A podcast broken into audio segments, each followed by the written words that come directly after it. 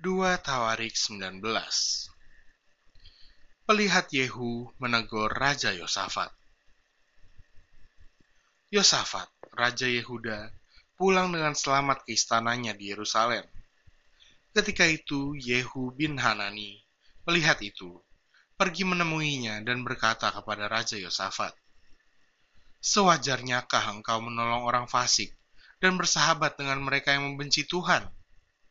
Karena hal itu, Tuhan murka terhadap engkau. Namun masih terdapat hal-hal yang baik padamu, karena engkau menghapuskan tiang-tiang berhala dari negeri ini dan mencari Allah dengan tekun." Yosafat mengangkat hakim-hakim. Yosafat diam di Yerusalem. Ia mengadakan kunjungan pula ke daerah-daerah, dari Bersyeba sampai ke pegunungan Efraim, sambil menyuruh rakyat berbalik kepada Tuhan, Allah nenek moyang mereka. Ia mengangkat juga hakim-hakim di seluruh negeri, yakni di semua kota yang berkubu di Yehuda, di tiap-tiap kota. Berpesanlah ia kepada hakim-hakim itu, "Pertimbangkanlah apa yang kamu buat. Karena bukanlah untuk manusia kamu memutuskan hukum, melainkan untuk Tuhan yang ada beserta kamu bila kamu memutuskan hukum. Sebab itu, kiranya kamu diliputi oleh rasa takut kepada Tuhan.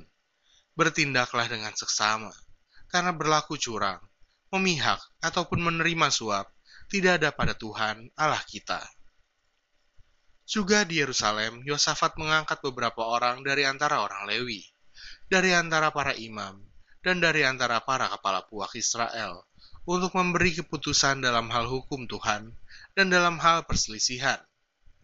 Mereka berkedudukan di Yerusalem. Ia memerintahkan mereka, "Kamu harus bertindak dengan takut akan Tuhan, dengan setia dan dengan tulus hati. Demikian dalam setiap perkara yang disampaikan kepada kamu oleh rekan-rekanmu yang tinggal di kota-kota, yakni perkara-perkara mengenai penumpahan darah atau mengenai hukum, perintah, ketetapan-ketetapan, dan peraturan-peraturan, hendaklah kamu memperingatkan mereka, supaya mereka jangan bersalah terhadap Tuhan, sehingga murkanya menimpa kamu dan rekan-rekanmu. Hendaklah kamu berbuat demikian, dan kamu tidak akan bersalah." Dengan ini, imam kepala Amarya diangkat sebagai ketuamu dalam segala perkara ketuhanan, dan Zebaja bin Ismail, pemuka kaum Yehuda, dalam segala perkara kerajaan. Sedang orang Lewi akan melayani kamu sebagai pengatur. Bertindaklah dengan tegas, kiranya Tuhan menyertai orang yang tulus ikhlas.